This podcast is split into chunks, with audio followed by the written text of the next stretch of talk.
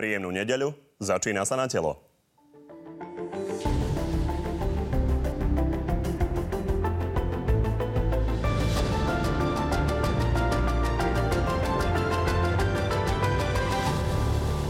Koalícia plánuje odvod pre reťazce. Sulíkovci tvrdia, že zdraží potraviny. Toto poškodí občanom.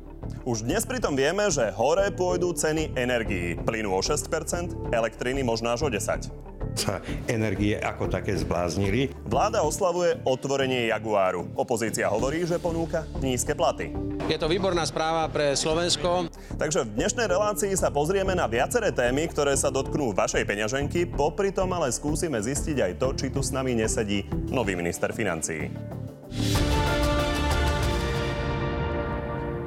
No a našimi dnešnými hostiami sú minister hospodárstva za smer Peter Žiga. Dobrý deň. Dobrý deň, prajem. A podpredseda SAS Lubomír Kalko. Tiež dobrý deň. Dobrý deň, prajem. No a tak ako vždy môžete tento raz uh, opäť rozhodnúť, ktorý z oboch pánov vás svojimi argumentami presvedčil. Postačí vám na to jeden klik na našej facebookovej stránke na telo.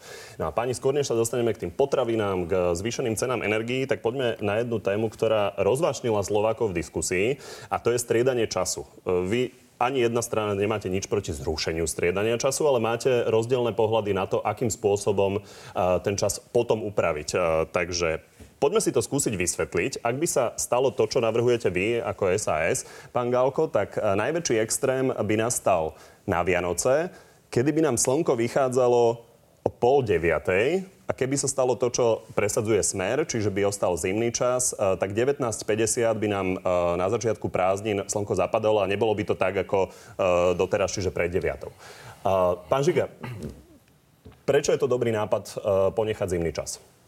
Ja si nemyslím, že je to dobrý nápad. Ja to beriem tak, že pán minister práce urobil nejakú štúdiu a dal nejaký návrh. O tomto návrhu sa ešte určite bude diskutovať a myslím si, že je potrebné počúvať aj e, podnikateľský sektor, aj hlavne našich susedov. To znamená e, ľudí a štáty, ktoré s nami susedia, na, na, ktorých je náš obchod E, závislí. To je inak to zaujímavé. Znamená... Poďme sa pozrieť e, na to, ako je to dnes. E, keď sa pozrieme na mapu Európskej únie, tak vlastne momentálne máme väčšinovo čas rovnaký ako naši susedia, no. ako naši najväčší obchodní partnery. Na druhej strane pán Richter konkrétne navrhol, aby sme mali zimný čas. To je oficiálne stanovisko. to je, ale myslím si, že ešte tá diskusia prebehne. Vidíte to aj na európskej úrovni, že Európska komisia niečo rozohrala nejakú, nejakú otázku a není to celkom dotiahnuté do, do konca. Vidíte, že napríklad Nemci, Rakúšania, aj Poliaci, čo sú veľmi dôležití naši partnery, e, hovoria o letnom čase Počul som, že Česká republika rozmýšľa nad e, zimným časom, čiže aj pán minister Lajčák dostal za úlohu od, e, od vlády, aby konzultoval tieto otázky so svojimi partnermi na e, Rade ministrov. Pán a myslím si, že táto debata ešte bude prebiehať. Ja osobne som skôr za letný čas, pretože nevidím dôvod, prečo by sme mali mať v lete o pol tretej už vidno v no, ráno a o 8 tmu, ako to aj naznačujú vaše, vaše grafy. Takže ja skôr presadzujem letný čas. Takže vidíte, ani, ani v jednej vláde nie je celkom zhoda na tomto. Dokonca v jednej strane. V jednej strane. Pán Galko, e, o pol deviatej, keď nám bude vychádzať slnko pred Vianocami, to nie je problém? No tak ja si myslím, že tých argumentov, či už pre letný čas alebo pre zimný čas, by sa našol dostatočný počet. To znamená, že e, toto rozhodnutie, ktoré sa spraví, tak bude podľa môjho názoru oveľa viacej politické ako odborné. A my v strane SAS sme prijali politické rozhodnutie, že my sme za e, letný čas. Uvedomujeme si na druhej strane, že to je veľmi polarizujúca téma. To znamená, vieme, že v rámci celoeurópskeho prieskumu 56% ľudí je za, za, za letný čas. Áno, v tom prieskume a... hlasovalo 4 milióny ľudí, čo áno, nie je ani percento e, populácie Európskej Každopádne my, podľa našich informácií, aj nálady na Slovensku sú také, že e, ľudia na Slovensku viacej by preferovali ten letný čas. My sa vieme prispôsobiť a súhlasím v tomto s tým, čo hovoril kolega minister Žiga, že prvá rada by malo byť to, aby sme postupovali jednotne, keď už nie v rámci celej Európy, tak aspoň v rámci V4 ja ho doplním v tom, že napríklad Maďari, keď už hovoríme o Poliakoch, Čechov a Rakúšanoch, tak Maďari sú za e, zachovanie terajšieho stavu. Oni uvažujú o tom, o tom, že sa bude striedať naďalej zimný a letný čas. Čiže e, zdá sa, že e, Európska komisia nám možno podhodila nejaký, povedal by som, až pseudoproblém, aby ukázala, že tak vidíte, ani na takéto banálnej veci sa nevedia tie členské štáty dohodnúť. Čiže my v strane SAS budeme... taktika? No, e, človek musí až takto začať rozmýšľať, pretože Uh, myslíme si, že spoločnosť na Slovensku, ale aj v rámci Európskej únie má ďaleko vážnejšie problémy, ako je to, že či E, aby sme sa bavili teraz rok o tom, že či budeme mať trvalo letný čas. Dobre, takže viac menej sa zhodujete? Ja aj nevylučujem, že prejde nakoniec ten rakúsky návrh, že sa to celé odloží až na rok 2021 a dôjde k nejakej zhode už s novým Európskym parlamentom, už s novou komisiou a tam dôjde k nejakej dohode. Dobre, tak poďme uh, na inú, najaktuálnejšiu tému ekonomickú rozhodne tohto týždňa. Zvyšuje sa nám cena plynu. Od decembra pôjde o 6% hore a pri elektríne nie je to definitívne zatiaľ jasné, ale môže to byť až 10%. SAS tvrdí, že priemerná rodina by za elektrínu si priplatila 40 eur ročne, čo teda nie je malý pohyb. Pán Žiga, veľmi dobre si pamätáme, že vy ste slubovali, že budete držať ceny. To bol jeden zo základných vašich slubov, takže prečo nedržíte? Musíte sa na to pozrieť trošku inak. E, tie ceny elektriny a ceny plynu nie sú určované vládou Slovenskej republiky, ale tie ceny sa zvyšujú v celej Európe. Slovenská republika nemá vlastné zdroje plynu, nemá vlastné zdroje jadrového paliva ani ničoho, to znamená musí dovážať tieto zdroje a elektrina aj plyn sa obchoduje na medzinárodných burzách. Zároveň od roku 2006 Slovensko nevlastní žiadnu energetickú, energetickú firmu, pretože všetko bolo sprivatizované.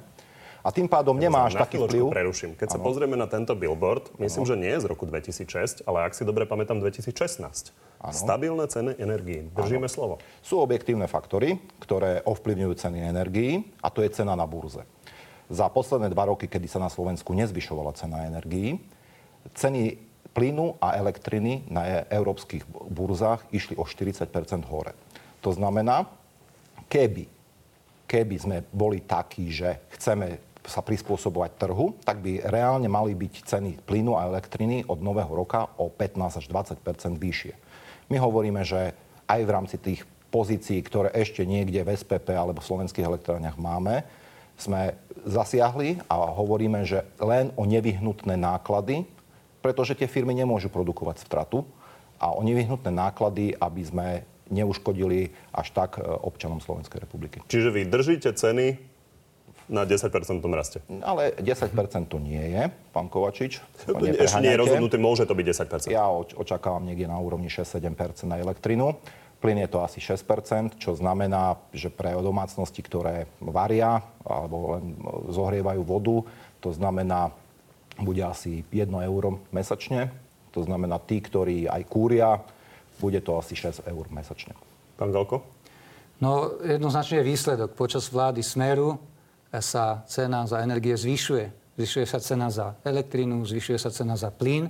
Len pripomeniem, že v 2011 išla tak, cena plynu uh, hore o 4% a cena elektriny o 8%. Dohovorím, je to tak preto, preto dohovorím, je to tak preto, lebo vláda absolútne nezmyselne dotuje hornonitranské bane nepriamo cez slovenské elektrárne, ktoré musia povinne nakupovať uhlie od hornonitranských baní Ročne sa skladáme sumou 115 miliónov eur. To je prvá záležitosť. Toto keby sa nedialo, tak dneska aj ceny energie sú nižšie. Po dru- ceny elektriny sú nižšie. Po druhé, e, elektrína ako taká e, bola e, veľmi drahá už počas minulých rokov. To znamená, vláda Smeru nie, že držala stabilné ceny energii. Ona držala stabilné, vysoké ceny energii. Pretože keby, neprišlo k týmto, keby neprichádzalo k týmto nepriamým dotáciám, tak ceny energií, ceny elektrickej energie uh, mohli klesať aj na Slovensku. Tak ako treba klesali, povedať, že hoci kde 8%, keď vstúpla za vašej vlády elektrina, tak to zďaleka nie je tá suma, ktorá je tých 115 miliónov eur, ktorá je dotácia pre hornoniziranské Ďalšia vec sú obnoviteľné zdroje energie, ktoré sú takisto hradené plnohodnotne z ceny, koncovej ceny elektrickej energie. Keď sme to robili tak aj v Českej republike, že je tam trojzložkové financovanie, tak tam by sme ďalšie peniaze získali. Všetky tieto politické zásahy stoja priemernú slovenskú rodinu 80 eur ročne. 80 eur ročne by sme vedeli ušetriť, ak by tieto politické zásahy neboli, alebo ak by sme ich zrušili. To znamená, my tvrdíme, ak dnes má priemerná rodina náklady na elektrickú energiu ročne 300 eur a podľa nového bude mať 340 alebo 330 eur. Ak by sme tieto, túto Ficovú elektrickú daň po výške 80 eur za rok odbúrali, tak by cena energii naopak dnes klesla. Pán je to pravda? Pán Galko, keby sme sa riedili vašou logikou, tak ceny elektriny v Nemecku stúpajú kvôli baníkom z Hornej Nitry. Ako takto to nie je, takto to nefunguje. Keď to neviete, tak si to naštudujte alebo sa viac sústredte. Cena elektrickej energie stúpa na všetkých trhoch v Európskej únii, pretože je veľký dopyt po elektrickej energii aj po plíne. Preto stúpa. To je zákon k trhu.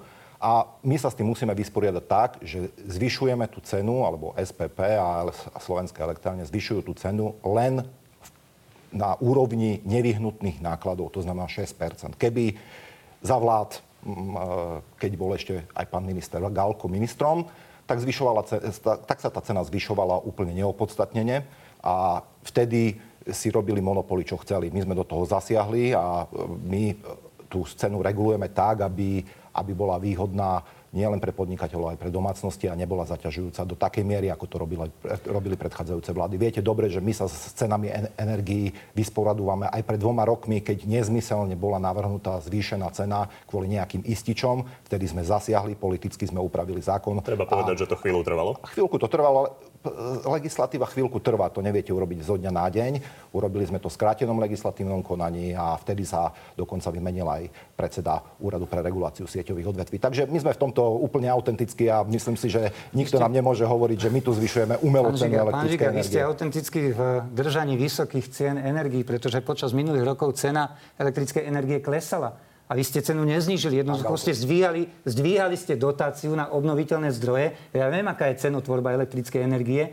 A naďalej ste udržiavali tie dotácie pre hornonitrianské brane, e, ktoré musia, od ktorých musia slovenské elektrárne nakupovať uhlie. To znamená, vy vyrábate a predávate nerentabilnú elektrickú energiu. Ak by ste počas minulých rokov pustili tú cenu tej elektrickej energie dole, tak dnes by to zvýšenie, ktoré e, v celom svete je, by bolo odrazené od úplne iných cien. A v tom je pointa. Pokiaľ vy jednoducho nepristúpite e, k tomu, že nebudete dotovať nezmyselnú, nezmyselnú výrobu elektrickej energie, ale budete elektrickú energiu nakupovať. Dnes sa dá nakúpiť za 55 eur za megawatt hodinu. Pred, rokom, a vydávate, pred dvoma rokmi sa dala nakúpiť za 30 eur. A vydávate, a vydávate 85 eur dotovanej ceny za megawatt hodinu. Pokiaľ jednoducho budete v tomto pokračovať, tak cena elektrickej energie bude Pán naďalej rásť. dve čísla. Pokojne zareagujete. Na druhej strane máme tu naozaj dotáciu pre hornonitrianské bane. Je to na uhlie, na hnedé uhlie, ktoré spaluje, spalujeme v Nováckej elektrárni 115 miliónov eur.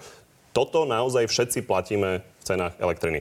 Váš predseda Fico, ktorý fáral pravidelne do baní, tak slúbil, že to bude do roku 2030. Je možné, že to tak nebude? Pán Kovačič, vy ste boli niekedy na Hornej Nitre. Ja mám manželku z Handlovej, môj švagro 30 rokov pracoval v baniach. Ja viem, ako tí ľudia tam žijú a čo robia. A my hovoríme nie tak ako SAS, že to treba zavrieť od 1.1.2019, ale hovoríme, že pre tých ľudí, treba nájsť alternatívu. Treba, keď povieme, že zavrieme, alebo nebudeme dotovať tie elektrárne v Novákoch, čo urobíme s tou celou hornou nitrou? Je tam naviazaných 15 tisíc ľudí, ktorí každý deň 4200 zamestnancov? Ale ďalšie, ďalšie služby a veci, ktoré sú spojené s baňami, je dokopy 15 tisíc ľudí aj s rodinami. To znamená, že tých ľudí, tých ľudí treba zaopatriť, treba pre nich nájsť alternatívy, treba podporiť investorov, treba postaviť cesty, treba urobiť možno nejaké výskumno-vývojové centrum, ktoré by skúmalo obnoviteľné zdroje energií. Toto všetko pripravujeme. Hovoríme o tom, že ten dátum 2030 nebude 2030, bude to skôr. Ale... Kedy? E, ešte diskutujeme aj s Európskou komisiou, ktorou to Skúsme sa vážne... k tomu postaviť, lebo e, je to naozaj nepríjemná otázka z hľadiska toho regiónu. Eh, na druhej strane Slovenské elektrárne jednoznačne hovoria, že životnosť eh, tej elektrárne v Novákoch, kde to spalujeme, je 2021, 2023 bez nejakých obrovských investícií. Čiže bude to v roku 2023, ak zloženiete dosť pracovných miest? Ja vám poviem, že ešte nemáme BC úplne dokončené. Ja si myslím, že do konca roka sa dozviete o tom, že kedy bude skrátený ten všeobecný hospodársky záujem. Hovoríme niekde o rokoch 2025, 2023, ale my musíme mať tú alternatívu. Čiže môže to byť aj v 2023. A povedal som vám tie dátumy asi približne. Ja by som si dovolil zareagovať. Prenesená dotácia pre horno-nitranské báne na jedného pracovníka je 2700 eur. Mesačne myslíte? Mesačne. 2700 eur. Ak to berete len na baníkov, je 6000 eur. Na tieto peniaze sa pán Žiga skladá aj poštárka zo Sobranec, ktorá má 400 eur plat. skladá sa aj šíčka zo starej ľubovne, ktorá viem, robí za by 400 ste- eur. Pán Galko, ja viem, že by ste chceli týchto ľudí poslať na ulicu, dať im, Ne, dať im ma- ne- e, dávku v nezamestnanosti, vás, tiež by na to všetci keby- platili. Keby ste mi neskakali do reči. V Prešovskom kraji máte 9-percentnú nezamestnanosť.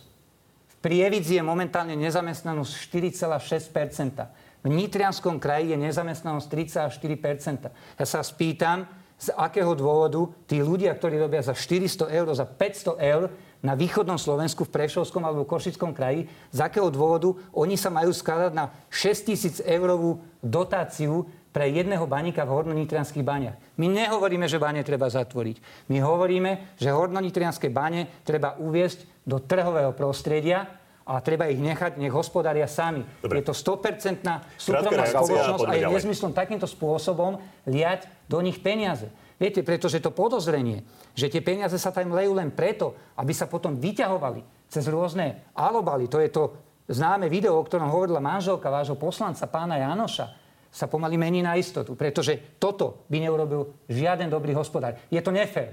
Voči ľuďom na Pán východnom Slovensku. Vy ste z východného Pán- pán Slovenska. minister, Žiga, pán vy ste z minister môže zareagovať a nefér musíme ísť na ďalšie témy. Ľuďom, ktorí na východnom Slovensku Pán žijú. Galko, ukľudnite sa, je nedela, obed. Ľudia nechcú počúvať vaše tu Zle sa vám to počúva. výkriky. Zle sa vám to počúva. Podľa jednoduchej ekonomickej teórie, keď tých ľudí prepustíte, teda, že zavriete bane, stanú sa nezamestnanými. Títo nezamestnaní poberajú od štátu e, svoje dávky, či znamená nezamestnanecké, sociálne a iné. To znamená, takisto zaťažíte štát, pritom ešte tam vytvoríte hladovú dolinu, ovplyvníte 15 tisíc ľudí. My toto nechceme. My sme vždy boli k Hornej Nitre, e, sa správali slušne a chceme sa aj naďalej správať a chceme im ukázať, akú cestu budú mať, keď povieme, že utlmíme baníctvo, alebo že nebudeme dotovať ďalej novácké bane. To neznamená, že tie bane sa musia zavrieť. Oni môžu ďalej ťažiť. Nebudú môžu, pravdepodobne rentabilné, takže asi sa budú zavrú. možno predávať to uhlie niekde inde, ale nikto nehovorí Dobre. o zatváraní baní. Tie stanoviská sú jasné. Uh, Ešte čo je doplním jednu vec, prosím, Ideme na jednu vec tému. doplním. Pán Galko, ideme na 5 ďalšiu až tému. 10 rokov, Jaguar. 5 až 10 rokov budú mať tí baníci prácu, pretože budú rekultivovať tam tie štoly. Hej, budú tam rekultivovať to prostredie, to znamená, majú na to špeciálne vytvorený fond. Hovorí sa o niekoľkých rokoch, hovoríme o o niekoľkých šesť rokoch. To znamená, to znamená, že vôbec to nie je tak, ako vy hovoríte. Hovoríme No, o kraji. 4200 kde ľudí a 600 ľudí je v každom prípade 4,6% rozdiel. Pán Galko, ideme na ďalšiu tému. Vy navrhujete uh, riešiť týchto ľudí napríklad aj Jaguar Expressom, že by ste priviezli baníkov uh, do Prievidze za hodinu vlakom. Uh, Pán Žiga, iná otázka. Uh, nás ten Jaguar, vy ste to oslavovali a naozaj je čo oslavovať v tom zmysle, že 20 tisíc pracovných miest na toto postupne bude naviazaných. Na druhej strane stále nás to vyše 600 miliónov eur a tie platy tam začínajú na 715 eurách. Oplatilo sa toto?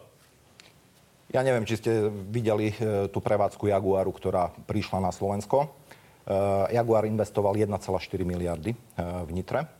Slovenská vláda dala 129 miliónov priamy investičný stimul a vybudovala infraštruktúru, Áno, pretože, infraštruktúra stimulom nás stála pretože 600 tam miliónov. prichádzajú aj ďalší spoluinvestori, ktorí dodávajú priamo do Jaguaru. Dneska ich je tam asi dokopy 20. A zároveň treba povedať, že zamestnávajú 2800 ľudí priamo vo fabrike v Jaguári a ďalších 17 tisíc bude naviazaných na, na Jaguar ako taký. To nie je len samotná výroba aut, to, je, to sú aj služby, to je podpora aj malému a strednému podnikaniu, ktoré tam je v tej Nitre. To znamená dodávateľia stravy, dodávateľia oblečenia, dodávateľia pracovných pomôcok, komunálny odpad. Všetky títo ľudia, doprava, všetci títo ľudia dostávali novú prácu alebo vytvorili sa nové a pracovné tom je miesta. fakt, že na Jaguar sme dali uh, toľko peňazí, čo to na je Peugeot to je- to je a Kia. Pán Galko, To je normálne. uh, 20 tisíc pracovných miest, viete vládu za toto pochváliť? E, Ne, neviem vládu za toto pochváliť, lebo že malo byť tých 20 tisíc pracovných miest opäť buď to na východnom Slovensku, alebo na severnom Slovensku. Jaguar vôbec nemá čo hľadať na západnom Slovensku a je to obrovská hamba, je to nefér voči tým ľuďom, ktorí veľmi ťažko žijú na tom východnom Slovensku, že máme štvrtú automobilku v bohatom kraji, ktorý už nepo, ktorý vôbec nepotrebuje. keď Nechajte ma prosím dohovoriť. Pán Galko, hovoríte viac, takže nechajme pána ministra na to- na to zareagovať. nech 700 nám tak, miliónov uh, eur je podpora, plynie. je- 700 miliónov eur je podpora, o ktorej sa dnes rozpráva. Ja vám poviem úplne čerstvý údaj teraz, ktorý sme vyčítali. Viete o tom, že Slovenská správa ciest v roku 2017 má položku v investíciách 160 miliónov eur na cesty, z toho 40 miliónov je na cesty prvej triedy na celom Slovensku. Dobre, to sme sa už dostali naozaj veľmi ďaleko od Jaguaru, takže pán Galko, nechajte pána ministra zareagovať a poďme na odvod pre reťazce. Pán Galko, keď sme od vás preberali vládu v roku 2012, bola tu 15-percentná nezamestnanosť, dnes ju máme 5,3. Áno, chcem na to reagovať. Keď sa rozhodoval Jaguar, kde príde, či príde na Slovensko, do Polska, do Maďarska a potom v tom konečnom dôsledku, či pôjde do Mexika alebo na Slovensko, rozhodol sa pre Slovensko. To bolo v roku 2015, kedy nezamestnanosť bola ešte na úrovni aj v Nitre.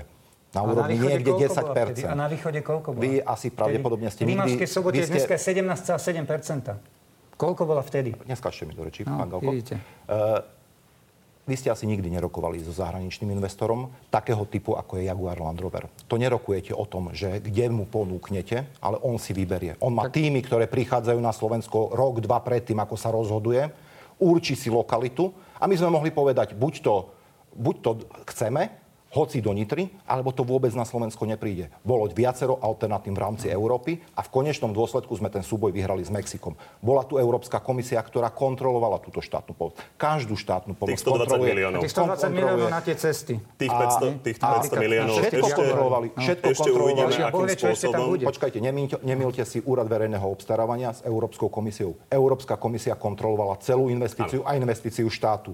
A povedala, že je to v poriadku, že v prípade, že by tieto peniaze neboli investované aj zo strany štátu, ten Jaguar by sa nikdy neprišiel. Pán minister Žiga, výsledok je ten, že ste pomohli bohatým, ktorí tú prácu nepotrebujú, pomohli ste bohatému kraju a chudobnému kraju, kde žijú ľudia, ktorí tú prácu potrebujú. Ste ukázali dlhý nos toto je výsledok ja, ja celého myslím, tohoto vášho že nemáte dostatočne dobré informácie. Pán Gospa, ale vy ste chceli Jaguar Expressom voziť ľudí z Prievidze tam. Ale však to naďalej platí. Ale to platí obojsmerne. Pretože dnes idete z Prievidze do Nitry viac ako dve hodiny vlakom, máte tam 26 zástaviek. My navrhujeme 4 zástavky, rekonštrukciu trati, tak aby mohli ľudia chodiť aj z Prievidze do Nitry, ale zároveň, ešte, aby mohli chodiť aj ľudia z Nitry do Prievidze. Máme tu ešte jednu tému, v ktorej sa stalo niečo, čo snáď ešte nikdy. Richard Sulik sa zhodol s odborármi a je to odvod pre reťazce.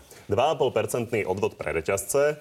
Odborári aj Richard Sulik hovoria zlé opatrenie, zvýši to ceny potravín a poškodí to chudobným. Bol to dobrý nápad? Vy viete, že toto nie je návrh strany Smer sociálna demokracia. To je návrh strany SNS. My dlhodobo hovoríme, že marža, ktorá sa vytvára v potravinárskom e, priemysle, to znamená od výroby až po retail, to znamená predaj, je nespravodlivo rozdeľovaná. To znamená, väčšiu časť toho zisku si berú obchodné reťazce a tým prvovýrobcom alebo tým prvotným spracovateľom ide veľmi malá časť tejto marže.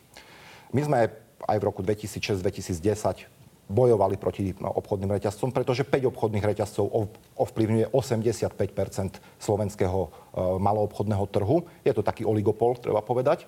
A keď sa nedá s nimi podobrodky, tak e, Slovenská národná strana pripravila takýto zákon. Dobre, jedna My ho podporujeme, ale myslím si, že ešte je pre po druhom do, do druhého čítania ešte je priestor o tom, aby sme diskutovali. Môže to ovplyvniť niektoré malé predajne na, na vidieku. Mali by sme tam hovoriť o tom, Dobre. že či to nepôjde aj do cien.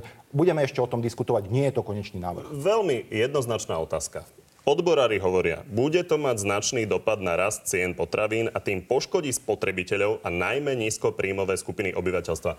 Je možné, že ustúpite od tej myšlienky a nebude z toho odvodu vôbec nič? Ja ho ešte raz hovorím, to nie je zákon strany Smer sociálna demokracia. To vy ho podporujete? My podporujeme, ale hovorím, Pán Fico že povedal, že ešte, sa podarí nejako vyštrngať. Že že ho ešte budeme štrngať, je po prvom čítaní, cez prvé čítanie prešiel, do druhého čítania sú tam aj pozmenujúce návrhy. Strana SNS avizovala, že bude komunikovať aj s podnikateľmi, aj s odborármi o tom, ako by sa dal ešte tento e, zákon vylepšiť. Aby presne toto sa odstranilo. Jednoznačná odpoveď. Je možné, že ten odvod vôbec nebude?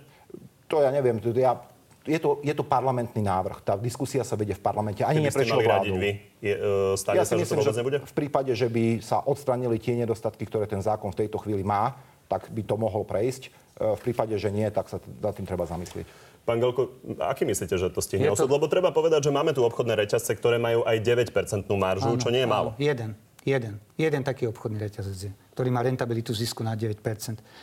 Toto je čistý nezmysel. Je to čistý nezmysel, ktorý zlikviduje slovenský nezávislý obchod. Dnes akúkoľvek malú predaniu, ktorú máte, tak máte združenú v nejakej aliancii, aby vôbec prežila na trhu a každú z, týchto preda- každú z týchto predaní e, to jednoducho zachytí. Zvýši to ceny potravín. Nie o 2,5%. Zvýši to ceny potravín ešte viacej, pretože tie reťazce, ktoré majú aj non-food, že majú napríklad elektroniku, tak budú platiť ten odvod aj z predaja tej elektroniky a oni nedvihnú cenu elektroniky, lebo oproti bude ďalší obchod, ktorý bude predávať len elektroniku a ten jednoducho ten odvod platiť nebude. Oni zdvihnú len ceny potravín. Čiže zdvihne to ceny potravín ešte viacej ako o 2,5%. A teraz mi E, ťažko povedať, za prvý pôrok roku 2018 ceny potravín stúpli o 5,4% na Slovensku. Najviac v Európskej únii. To znamená, že teraz môžeme očakávať niečo podobné. Už len ešte, ešte, ešte, ešte jednu vec chcem povedať, to je veľmi Pán dôležité. Nestihneme ostatné témy, takže jedna, jedna konkrétna reťazce, otázka. Myslíte si, slovenské... že Smer ustojí to, že sú proti nemu odborári, alebo si myslíte, že to napokon ja vôbec si myslím, že, Ja si myslím, že pokiaľ v Smere sú čo len trošku príčetní ľudia, tak toto musia zmiesť zo stola. Aby som sa chcel tu aj pána ministra Žigu spýtať, že dokedy budú oni v závese Slovenskej národnej strany. Viete, lebo keď má Slovenská národná strana nejaký problém, tak dojde s nejakým nezmyslom. Andrej Danko, miesto toho, aby hľadal svoju stratenú rigoróznu prácu, tak dojde s takýmto nezmyslom, ktorý ide vyslovene likvidovať slovenský nezávislý obchod. Toto sa nedá zrekonštruovať, pán minister Žiga. Ja som robil 15 rokov v, obchode a robil som 10 rokov pre slovenské firmy, pre takéto aliancie. Tento návrh zákona sa nedá zrekonštruovať. Ja na vás apelujem, aby ste ho zmietli zo stola a potom sa môžeme spoločne odborne rozprávať o tom, ako pomôcť slovenským prvovýrobcom a slovenským Pán Žiga to nevylúčil. Pán no, Galko, ja, ja, dúfam, ja hovorím o tom, že sú tam otvorené otázky, je to na strane SNS, aby to vyrokovala s odborármi, pokiaľ sa nedohodnú, pravdepodobne ten zákon neprejde, ale nechajme to ešte na ďalšie týždne, aby, aby mali priestor a čas nájsť nejaký konsenzus. Dobre, máme tu posledné kolečko takých politických otázok. Skúsme, viete odpovedať aj jednou vetou, tak skúsme, skúsme to, či sa vám to podarí. Uh, Pán premiér Pellegrini potvrdil, že pán minister Kažimír, minister financí, má záujem o guvernéra Národnej banky. Uh, hovorilo sa o všelikom, kto by ho mohol nahradiť. Hovorilo sa aj o vás. Je možné, že budete ministrom financí? Pán guvernér Národnej banky je pán Makuch, pán minister financie je pán Kažimír, ja som minister hospodárstva, tam, páči sa mi tam a chcel by som tam zostať do konca Dobre, Takže keby obdobia. prišla ponuka uh, ísť na ministerstvo financí, tak by ste povedali nie, ja ostávam na ministerstve hospodárstva. Nie je takáto otázka na stole vôbec. Keby prišla, či by ste to odmietli? Nemám pocit, že je v tejto chvíli aktuálna. A keby prišla? Odmietol by som to. Dobre, pani, poďme sa pozrieť. Myslíte si, že pán Žiga skončí na ministerstve financí?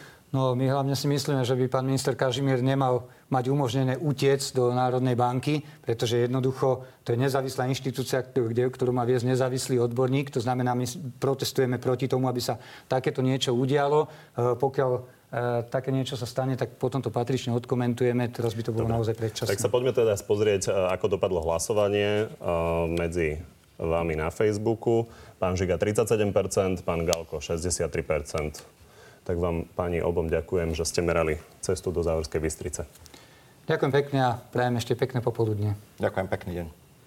No a vám ďakujem, že ste boli s nami. Budúci týždeň v nedeľu sa vidíme už pred poludním, keďže vysielame špeciálnu hodinovú reláciu ku komunálnym voľbám. Dovtedy nás môžete sledovať na našej facebookovej stránke na telo. Zatiaľ príjemný zvyšok nedele.